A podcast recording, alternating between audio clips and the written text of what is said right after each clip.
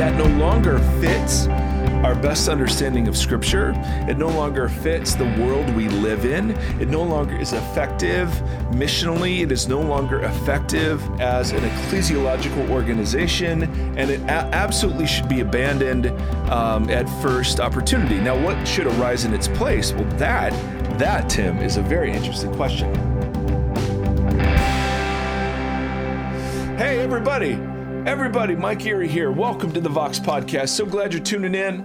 Thank you, thank you, thank you for allowing us to be a small part of your journey. Um, uh, I am here today with my friend Tim. Tim is calling in from Pasadena, California. Uh, this is my friend Tim Stafford. Tim, say hello. Hello, Voxers.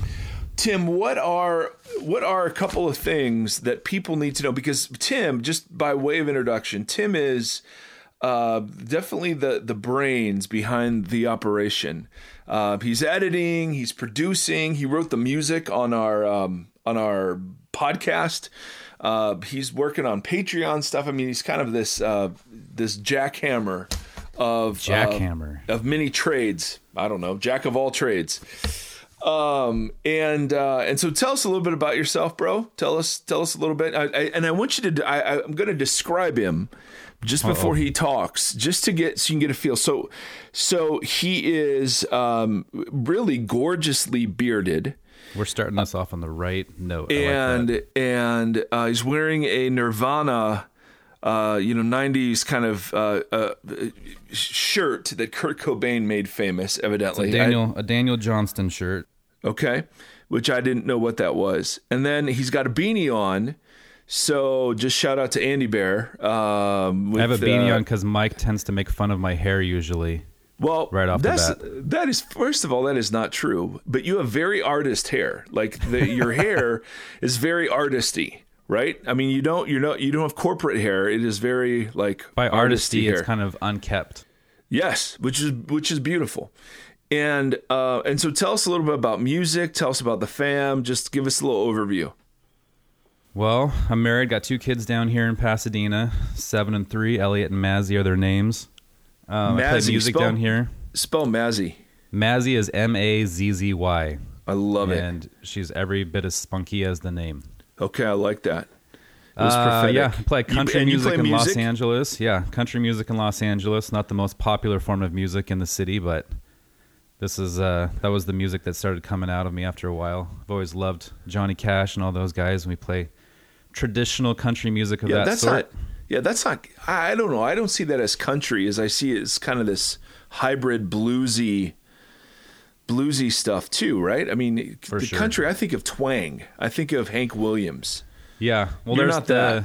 there's like the uh, there's the Tennessee country, the Oklahoma country, the east, the mid east country out there. But then we've got the Bakersfield sound, which is like the Merle Haggard and um, forgetting some other names. But there's a there's a West Coast L.A. country sound that's not as Has there, has there ever been a country feud between East Coast country singers and West Coast country singers? I think there was a good feud, not like uh, early '90s hip hop feud where you know we know how that ended.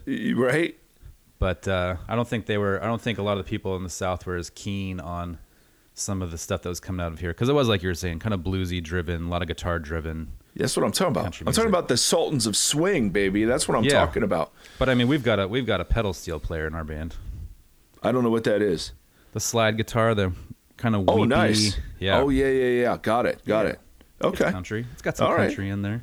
Okay, that's fine. And you write your original. You write original stuff. Yep. What's your best cover?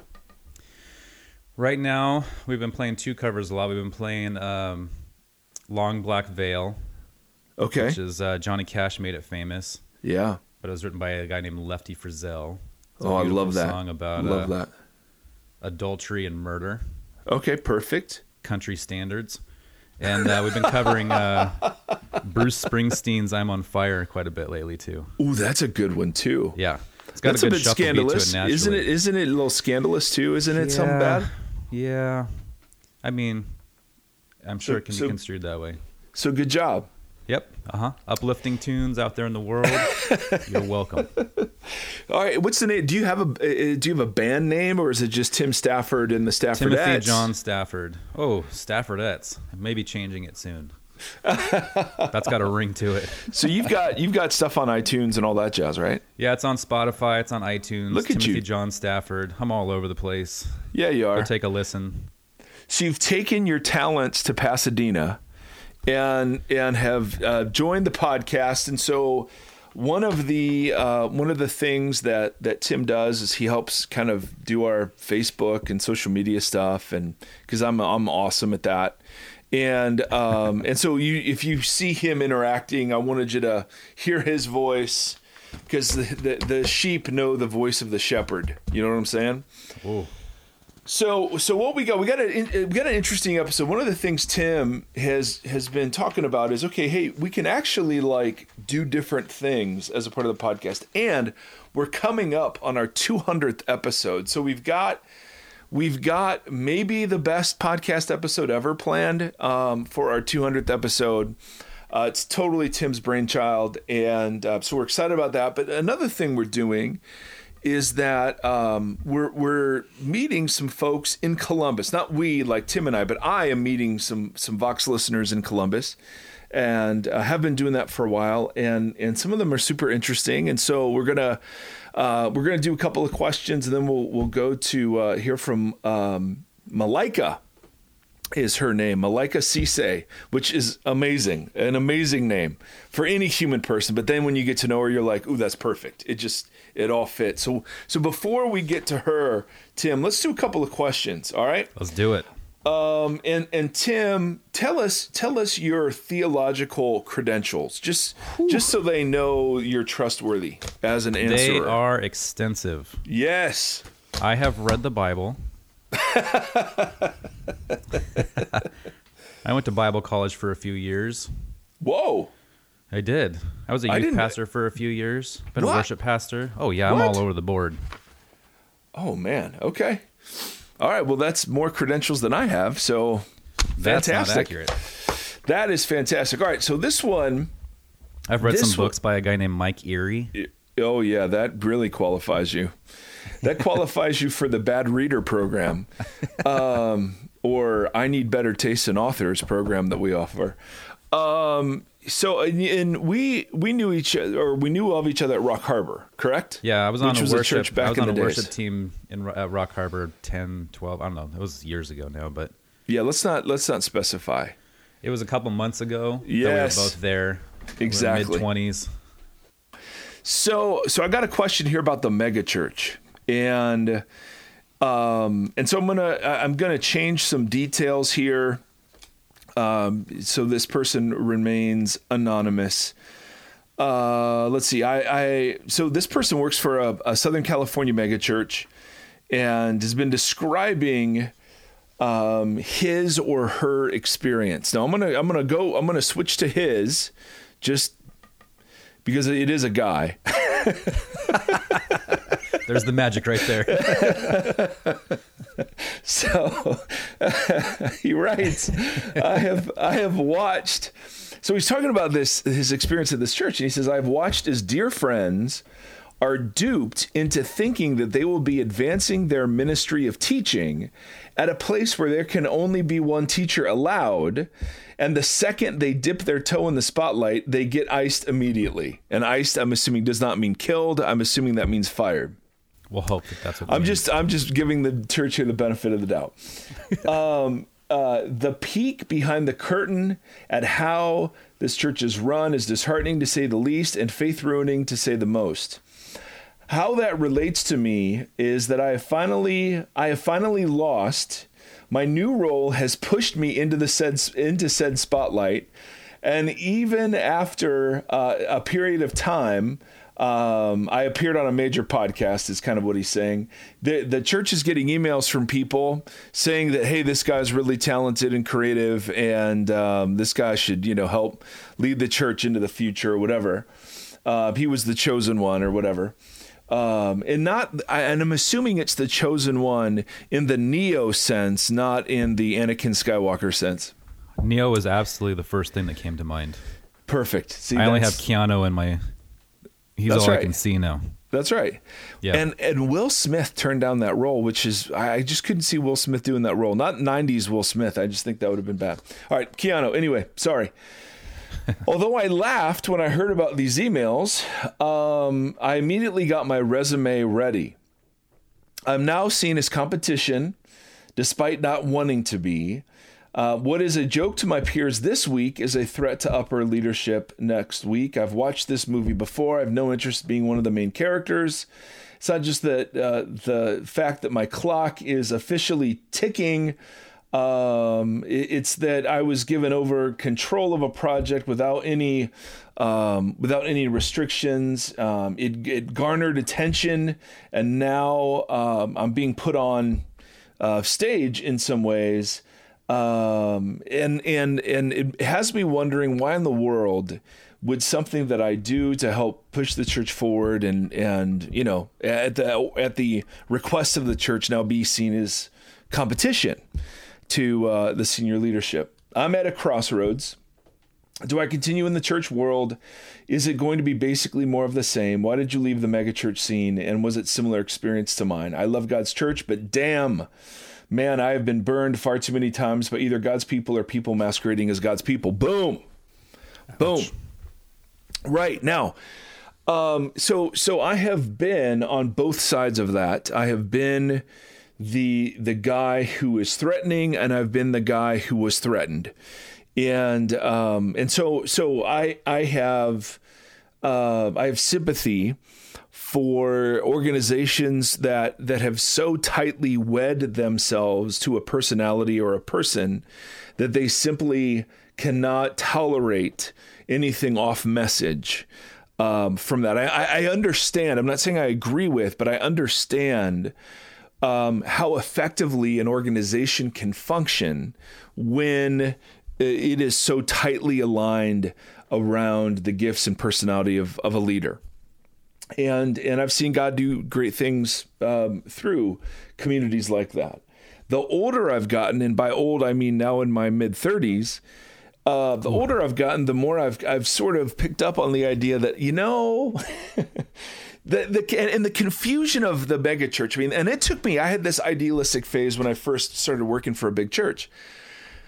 Um, is how do you wed uh, an organization? Right, that has employees and handbooks and HR and retirement Huge plans budgets. and huge budgets and property and and policies. How do you wed that with this organic family of God, body of Christ thing that we that we see operating in the New Testament? And and certainly organization in and of itself is not a bad thing. It, the early church had to practice organizing themselves so that certain tasks would get done, and and the like apostles removed themselves from certain things so they could focus on other things. So no problem there. Um, but but how you wed being an employee of an organization and learning organizational leadership and being a spiritual leader and shepherding people um, uh, that turns out to be a lot harder than the leadership books make it sound because uh, uh, you have a whole like array, a zillion books on organizational leadership, right? And they're hugely popular in pastoral circles because that's the model of leadership that at least, and and hopefully it's dying, but at least my generation inherited, right? And passed on was well, you build the church, here's the senior leader, boom, you got your thing. Um, but but but and then and then there are the other other um uh, and they're not as many books, but it's you know pastor is shepherd, it's pastor is um pastor is is you know the the church is 200 people and you know everyone's name and and um and so I never I never found my feet in either one of those comfortably in either one of those worlds right? I had to know enough organizational leadership to actually get stuff done right? Because it was an organization and it was large but I also how do you not lose the shepherd stuff and and even when I say shepherding I'm not by nature a shepherding kind of person right I'm much more of a catalytic sort of guy cheerleader whatever I'm not a hey let me sit down with eight people today and hear their life story and find that in any way um, fulfilling. Although I love hearing people's stories, but you know what I'm saying, Tim, right? I'm not I'm not this super shepherdy, merciful guy. I am, you know, whatever. So so and and this will kind of go to the question. So the biggest thing for me is to say, listen, I'm really sympathetic to why it is those kind of decisions are made, and um, and and I, I get it. On the other hand, uh, I, I think that whole way of doing church is being wonderfully and ruthlessly exposed for the abuses of power it can create and um, and so with, whether it's with Willow Creek or Harvest Bible in Chicago, or or you know it, it previously with with some Acts twenty nine churches, I mean it, it's there is this and because we used to say, man, no one would ever get disqualified from pastoral ministry unless you sexually sinned, but now, hallelujah, like greed and pride and platform building and ignoring like basic health, those things are disqualifying. Hallelujah for that. The issue is um, that I don't know of an of a way to transition from one into the other. In other words, every organization needs shepherds, and every shepherding movement needs organizers. So the option isn't just to jettison one or the other, not at all. The option seems to be, and and we're beginning to see this and lots of other places, which is, and, it's a shocking idea, but hey, it's okay if other people shine because this thing turns out to be about Jesus, right? And it's yes. okay if other people are gifted. And my job as a leader, and I would have preached this, but my job as a leader is to actually free people to use their gifts, um, help equip them for the ministry God gave them, and um, and, and and in so doing, yes, I exercise my gift, and and and one of my gifts happens to be public, you know, very platformish.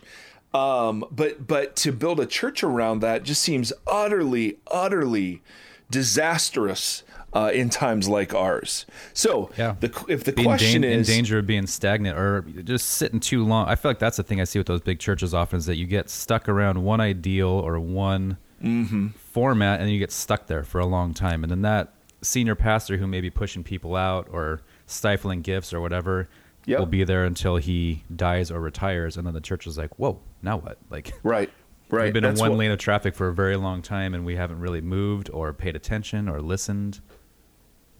And that's scary. why exactly oh, it is, and that's why the scariest thing for these baby boom boomer senior pastors is something called succession planning right? I mean, it's and, and they're massive books. And again, some of it's fine. I'm fine. Okay, okay, okay. I'm not just bagging on the church. See, mega church for me is not a size of church. It is a way of understanding church. A mentality. A mentality of church. You got it. And what what what I want to suggest is that no longer, if it ever did, but that no longer fits our best understanding of Scripture. It no longer fits the world we live in. It no longer is effective missionally. It is no longer effective um, as an ecclesi- uh, ecclesiological organization, and it a- absolutely should be abandoned um, at first opportunity. Now, what should arise in its place? Well, that that Tim is a very interesting question. But to this person's question, I'm at a crossroads. Do I continue in the church world?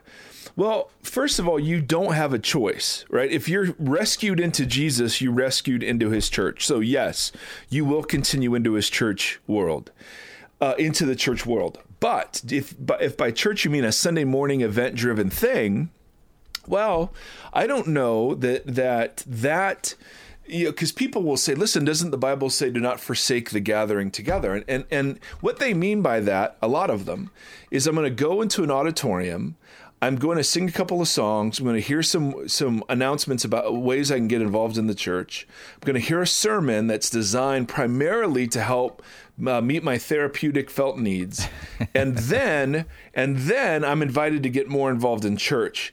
If that if that's what we're talking about is needed for growth, eh, I can take it or leave it if we're talking about something a bit more organic, robust, and again, I'm I'm fine with standing up on a stage teaching people. I have that gift. I'm not opposed to it at all.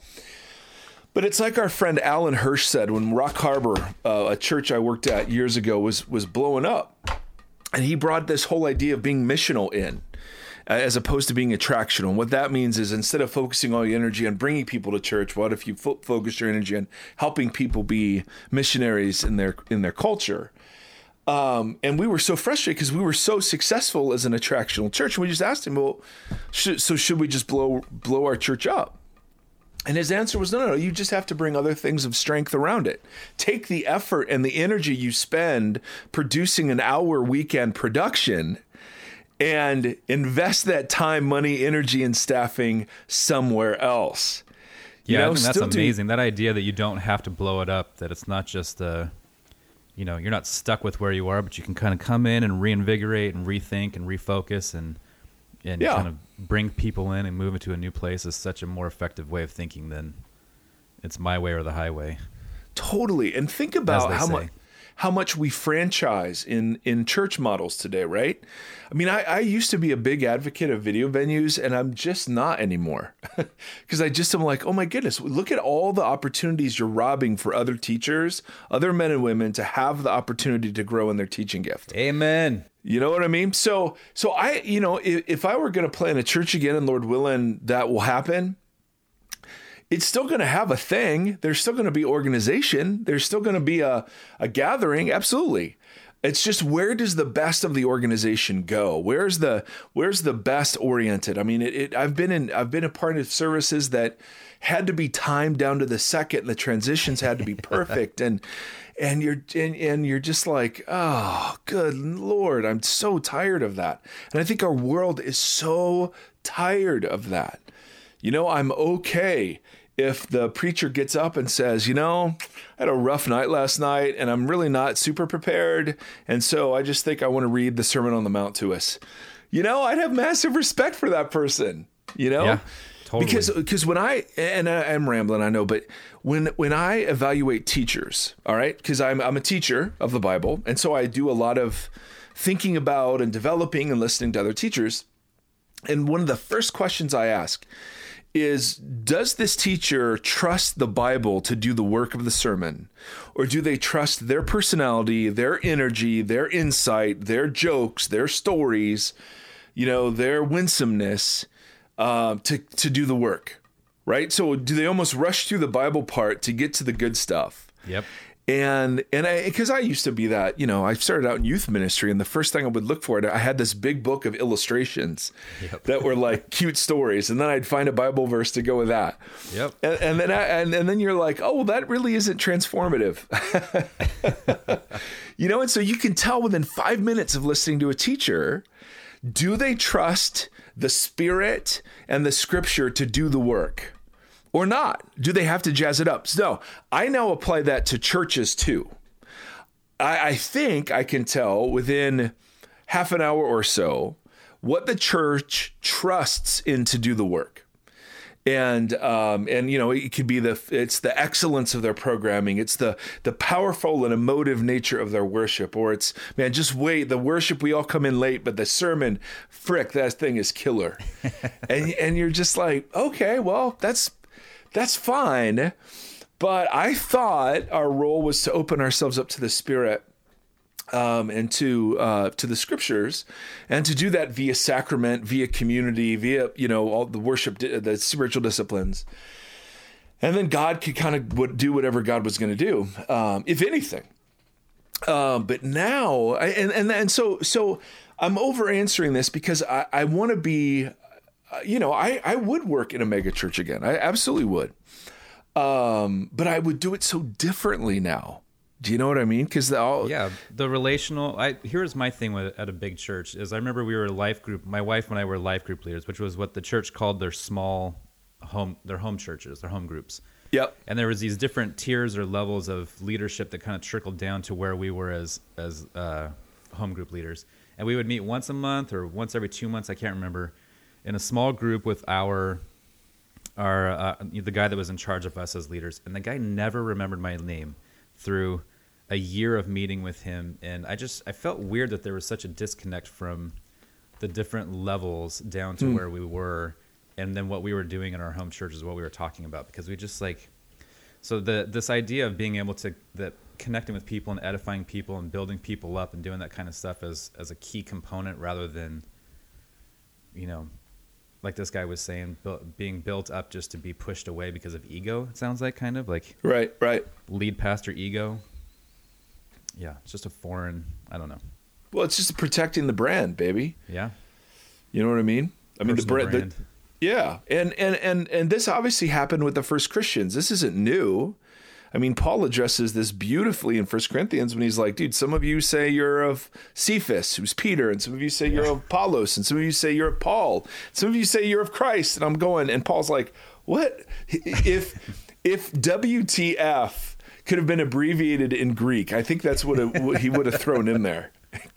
because he goes on this this majestic rant that ends with so no more talk of men you know it's kind of like were you baptized into paul did the name of apollo save you Yeah. and, and so this has been with us obviously right when you think of israel you think of moses when you think of of um you know, when you think of the kings uh, in the Old Testament, you think of David. When you think of the apostles, you think of Peter, right? Or the the ones that walked with Jesus, right? I mean, so of Yeah. course, and that's no problem. There are I know some incredibly gifted men and women who who are on platforms who are the most humble and beautiful people.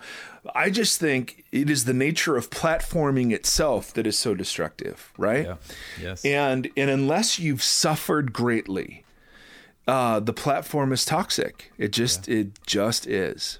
And um, and so I, I think there needs to we need to eradicate the collusion that exists between those of us narcissists who love the attention and and the church that loves to be a part of something awesome and cool. And we need to just go, you know what? We're not going to do anything awesome today. We're we're actually we're actually gonna like i mean outside of encounter the living god okay but we're not gonna do anything like awesome. We're just gonna we're we're gonna encounter god through song and scripture and spirit and sacrament and and you know if you're not freaking in tears today it's okay you know it's okay it's okay. Yeah. so i don't know ramble that's that is a massive ramble right there. Well it's a big topic. It is, and and I'm I'm so pro megachurch because I've done them and I'm I'm for them, and and I don't want to just sound like some bitter guy sitting in a room somewhere, which you know I am sitting in a room. yeah it's Um, ohio It, it, it is Ohio. Oh yes. All right. Do, do we have? We're 30 minutes in, and her interview's 20 minutes. You want to do one more? yeah let's cruise All right, you want all right. So here's I thought this was a phenomenal, phenomenal question. Um, relatively new podcast listener, so it's certainly possible that you've addressed this in older podcasts. Uh, feel free to direct me there. Uh, yeah, you should listen to all of them. Absolutely. um, I'm wondering if you can or have addressed the Christian quote Christian speak about feeling quote the presence of God or the Holy Spirit prompting, etc. I absolutely believe those things happen. But what would you tell a teenager who was unsure of their salvation because they've not felt the things they think they're supposed to feel? Or a husband who says he's never felt anything like that in his whole life and then sits in church Sunday morning for worship surrounded by lots of people who certainly seem to be feeling things? And sometimes hear sermons that seem to imply that if we're not feeling overwhelmed by the love of God or feeling overwhelming love for God, then maybe we just don't know Him. wow Wow, right? What a what a phenomenal question. You're the, you're an artist. Talk to me about feelings. I don't know. That's a that's a hard. That's a. I feel like that's like that's as old as like the problem of evil question. Yeah, what happened? So, so are there ways in which Christians have used their personal spiritual experiences to make other Christians who've not shared those experiences feel left out or less than? Of course. Yeah. Right? You should have the gift of tongues. You should have the gift of prophecy. I mean, right? We we really platform um, certain spectacular gifts, and then other gifts we really don't, you know, pay too much attention about. That's so that's a true statement. Um, the Psalms seem to testify that there's that even one person can have a very uneven experience of God. Uh, that there are times of great um, spiritual intimacy and closeness, and there are times of great distance and silence, at least felt distance and silence. For sure. So, so there's a great deal of permission to both have a deeply affective, right, affective relationship with God, and a relationship with God where that part isn't there. Right. Yep. So the the key becomes which forms of of spirituality do we elevate? And the answer in the American church is that we elevate uh, the feel good, the positive, the therapeutic, the self esteem building, um, and we neglect those that uh, get us in touch with suffering, lament, uh, complaining.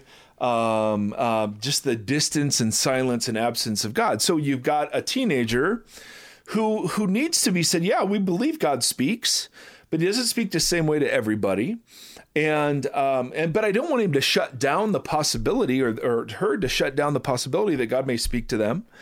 Um, because I've had I've had that happen at times. I've also had long, long, long, long, long, long seasons where there's nothing. Right, heaven is dust and silence, and that's it um, but but I don't want that to be exalted as the only proper form of spirituality. So that when we don't tell stories of doubt, when we don't include lament in our worship, when we don't worship uh, as a sheer act of will, not with our hands raised and our hearts lifted, but rather what the heck is going on in life, right? When we neglect those parts of our public liturgies, then then you've got people feeling like this that, that that's, there's something wrong with them or there's something wrong with God. Neither of that is true right? It is the nature of the life of faith and relationship that God wants. There will be uneven stretches. Absolutely.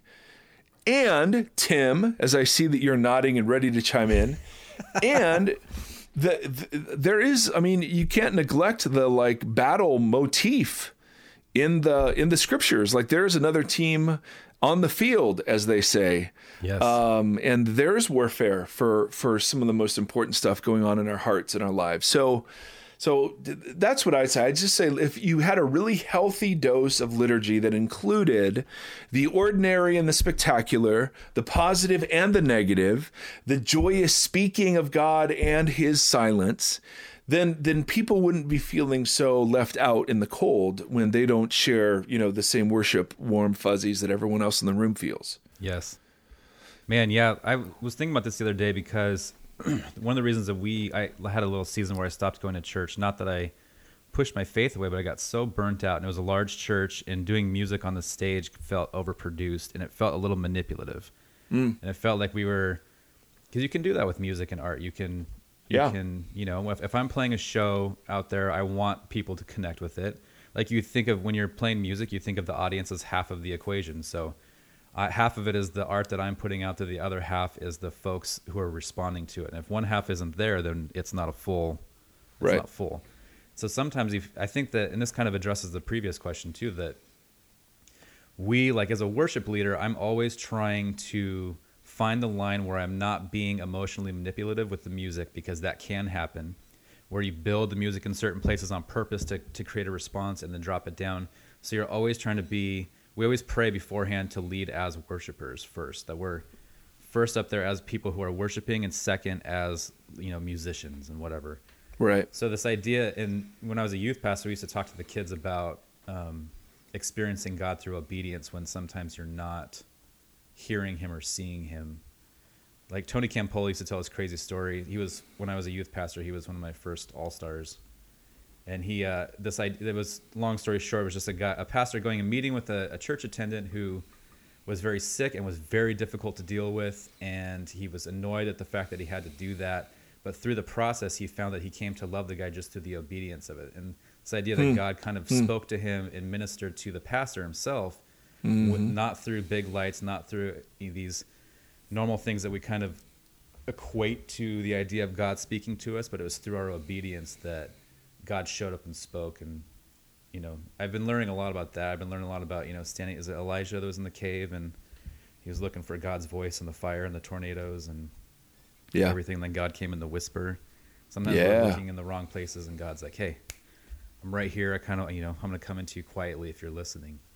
Right, right. But there's nothing wrong.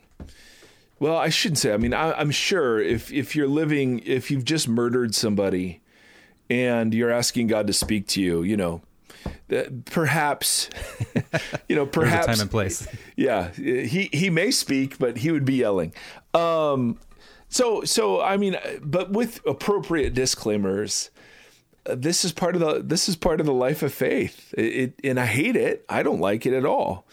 Um, and, and there are things that we can do to help put us in the best possessions or positions to listen. So that's true. Like I, I do believe um, retreating, Sabbathing, those sorts of things help. No question. I don't think it's a waste of time.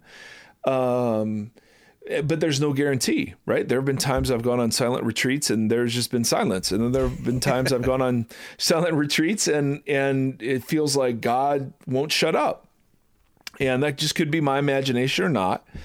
Um, but I, I've I've chosen to orient my life around the idea that there is a relational being, that the center at the center of the universe there is relationship, some community of self-giving, self-sacrificing love, and, And that community um, extends here too to those deserts, having people around you that that's you right. know, when you're when you're tripping and not tripping like the kids do here in LA, but you're tripping in the dust and whatnot, then you know, Right, I have a right. great group of friends that when one of them is stumbling, you know, hopefully I can help pick them up, and when I'm the one that's kind of falling down and Yep, getting dirty and trying to flounder around finding something, they'll be the ones that pick me up in that community. exactly right.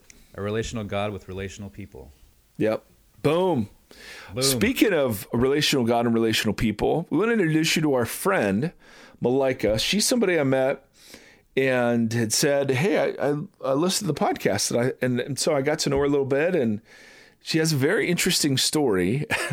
she, she's from Sierra Leone and um, was raised in uh, a mosque in an evangelical Christian legalistic school and in an African American, you know, a Pentecostal church. And and needless to say, she has an interesting perspective on uh, on Jesus. So uh, please enjoy that, brothers and sisters. Again, thank you so much for allowing us to be a part of your life.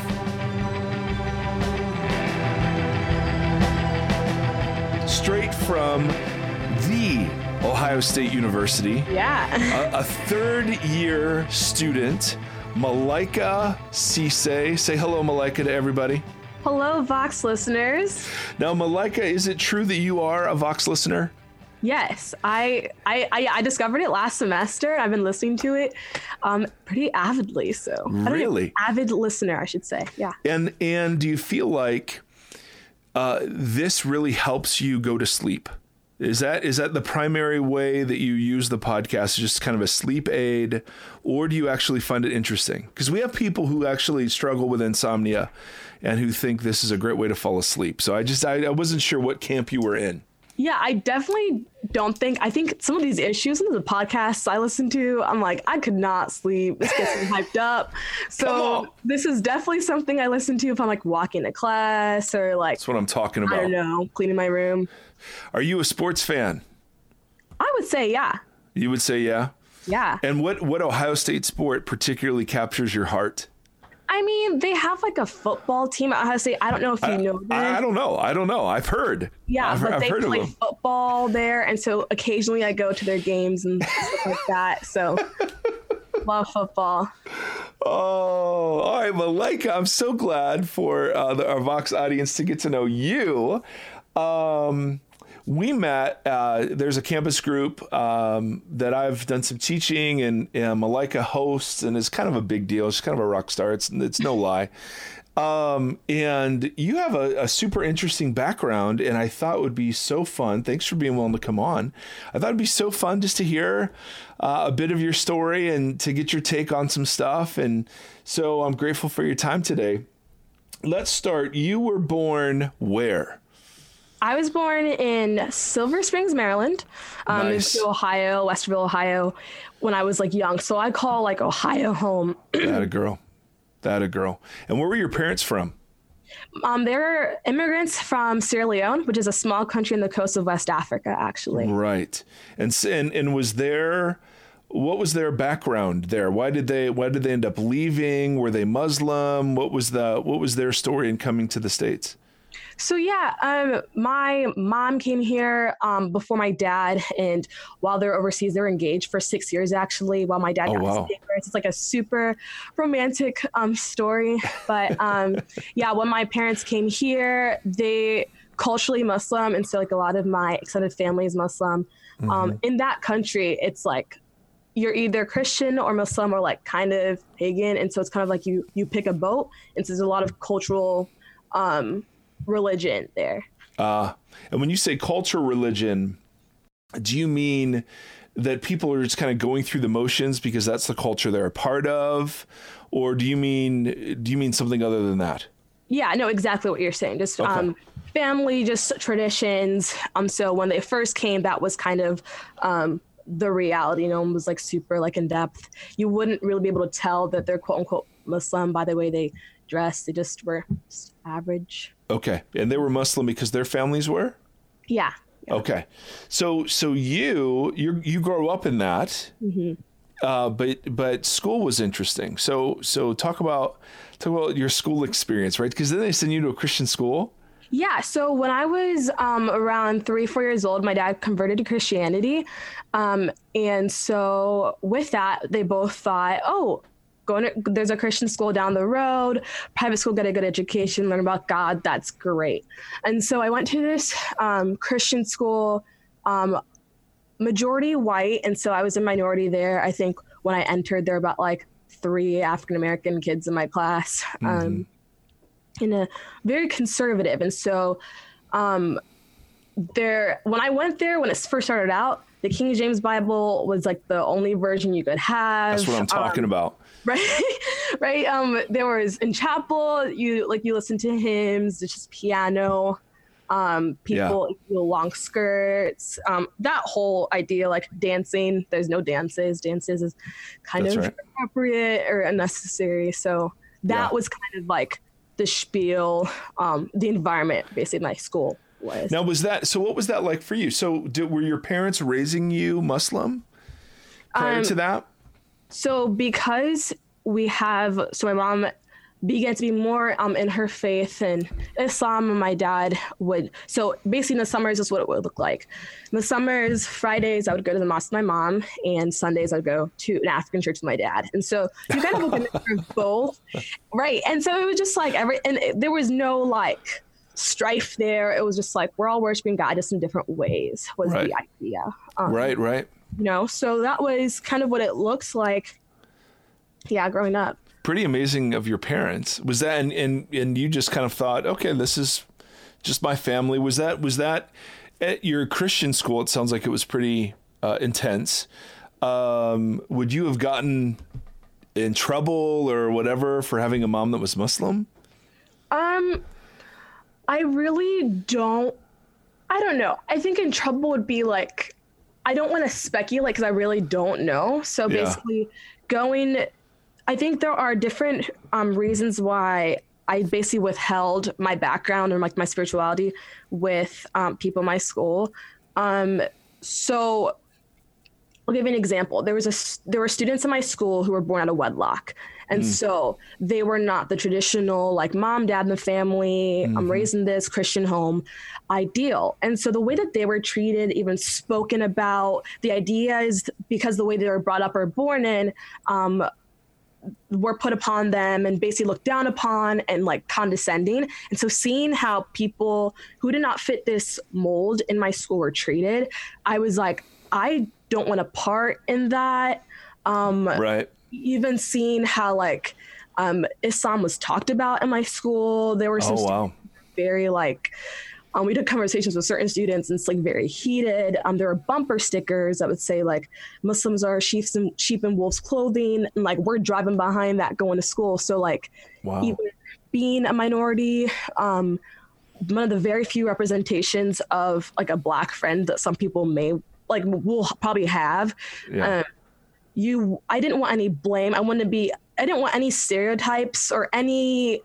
Um, yeah, basically, any didn't want us to come to any stereotypes people would have, and so here I am having to be like the model of like black culture to people, and like that's a lot of Oh um, that that carries its own weight and pressure. Um, Yeah, and bet. so all of those kind of factored into like why I wasn't super open, which is can be a really isolating place where people don't Absolutely. fully know you. You know? Absolutely. And in those circumstances, I doubt I'd be open too. I mean, that's like that's a that's a really that's a really compelling picture of how suffocating sometimes uh, Christian subculture can be. I mean, that's that's exactly right.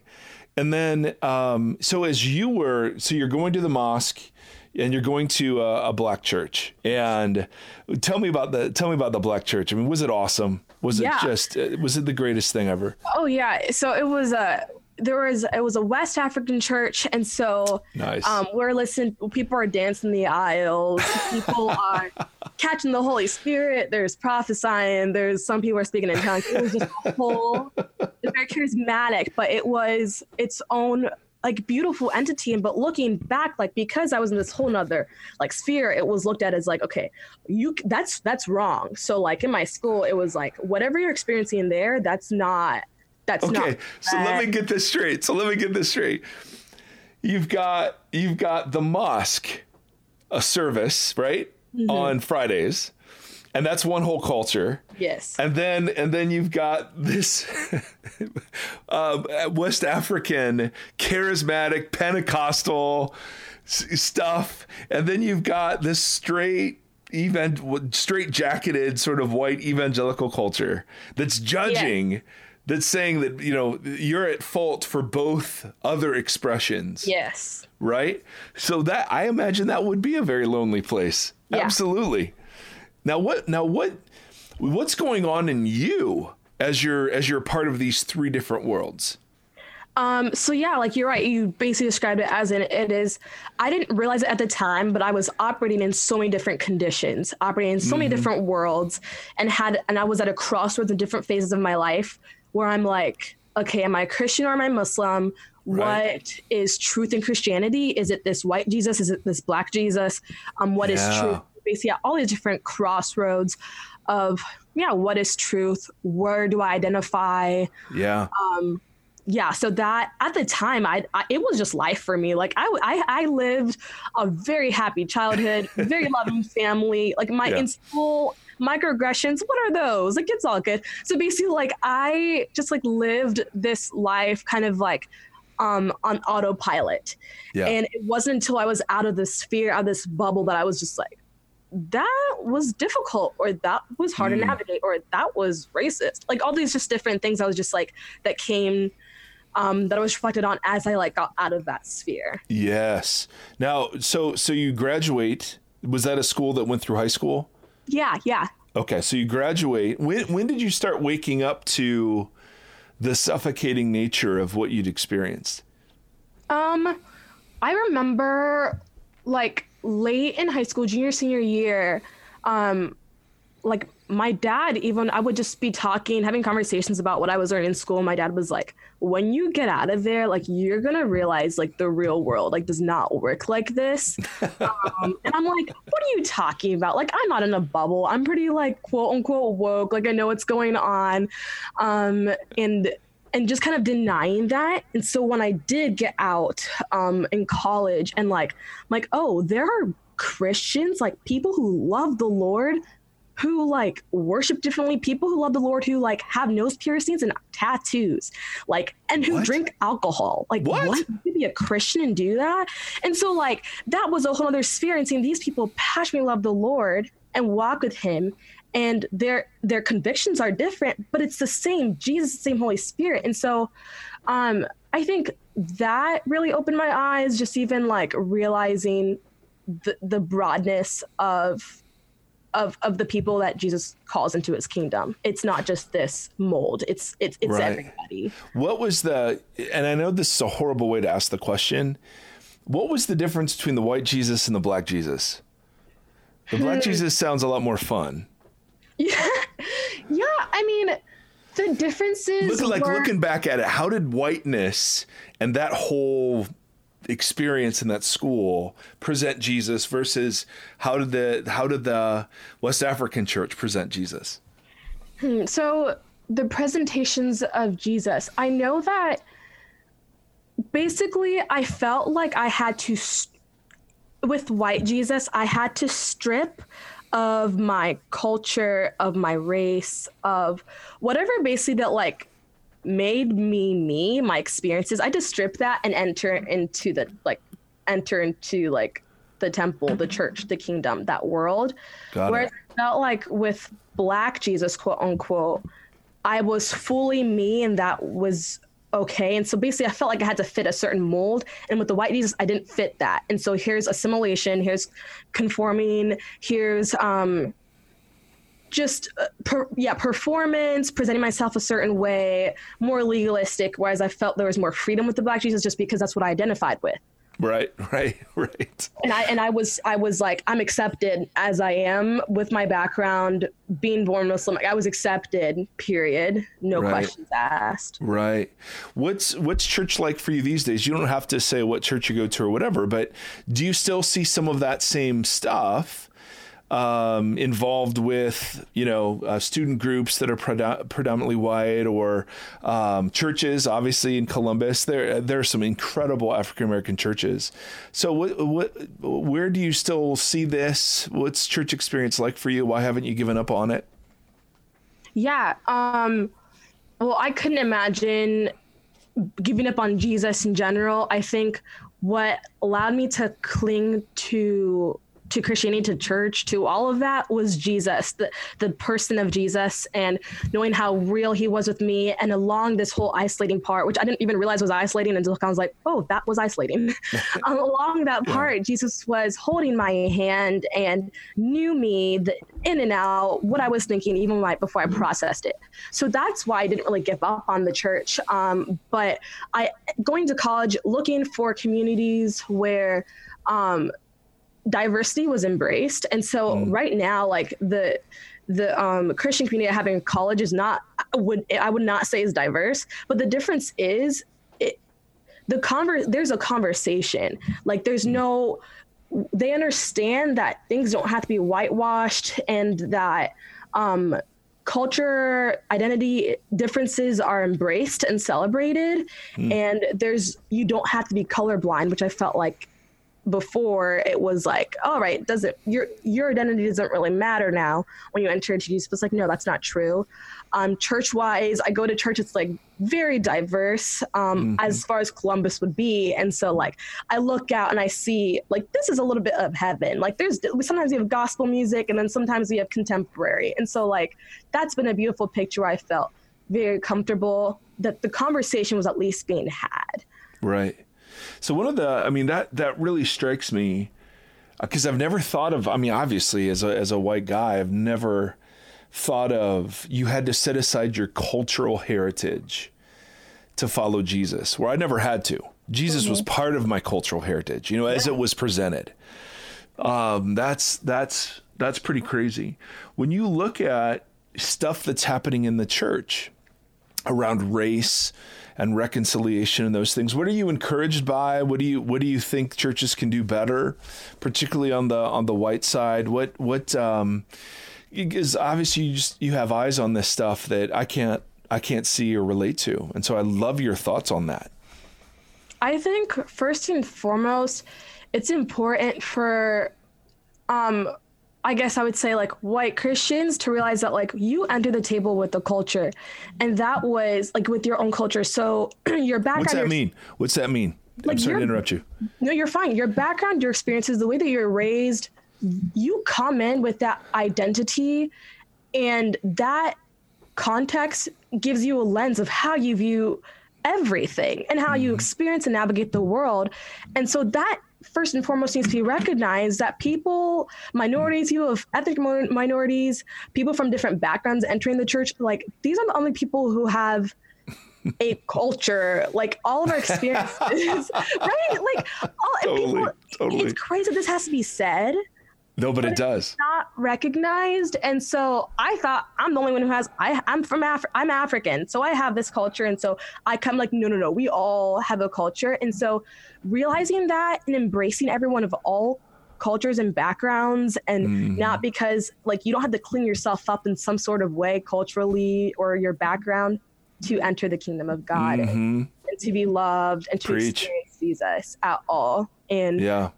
And and that's why like the Bible doesn't really tell us like we we know Jesus isn't white, but Jesus, but his portrayal of white distances some brothers and sisters from the cross because yeah, yeah. that you see forms a distance, and so um, realizing that like Jesus is for everybody, that means we can have Mongolians, we can have Europeans, Africans, Asians, everyone from different backgrounds come to the table and relate to Jesus at the same um, at the yeah, same level.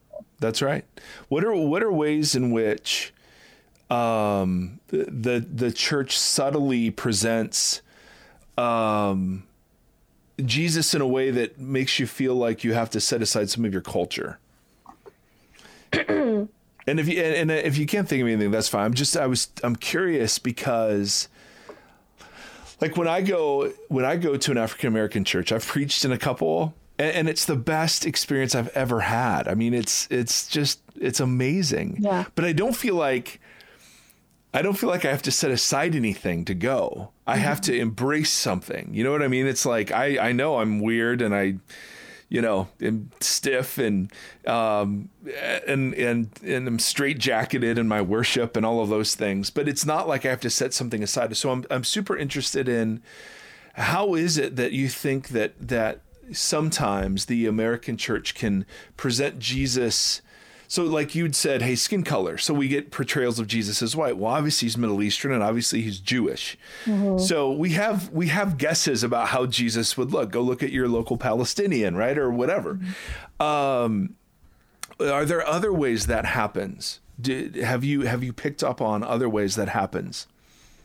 Um, I wouldn't I don't I don't know if I could say now where I am in life now that I can see ways that the church blatantly does that. Mm-hmm. I know from my experiences just basically like saying blatantly having drums in your church is like not okay and now going to churches and worship sessions where there's drums and like that's a great way I experience the presence of God um through like music it, like that was an example of like that's uh, that's a part of you or the way that you're experiencing God is is not mm-hmm. is not okay. Yeah, yeah, yeah. No, I get that. So sometimes uh, the way we present theology um, because I mean the extra biblical command to say there's no dancing.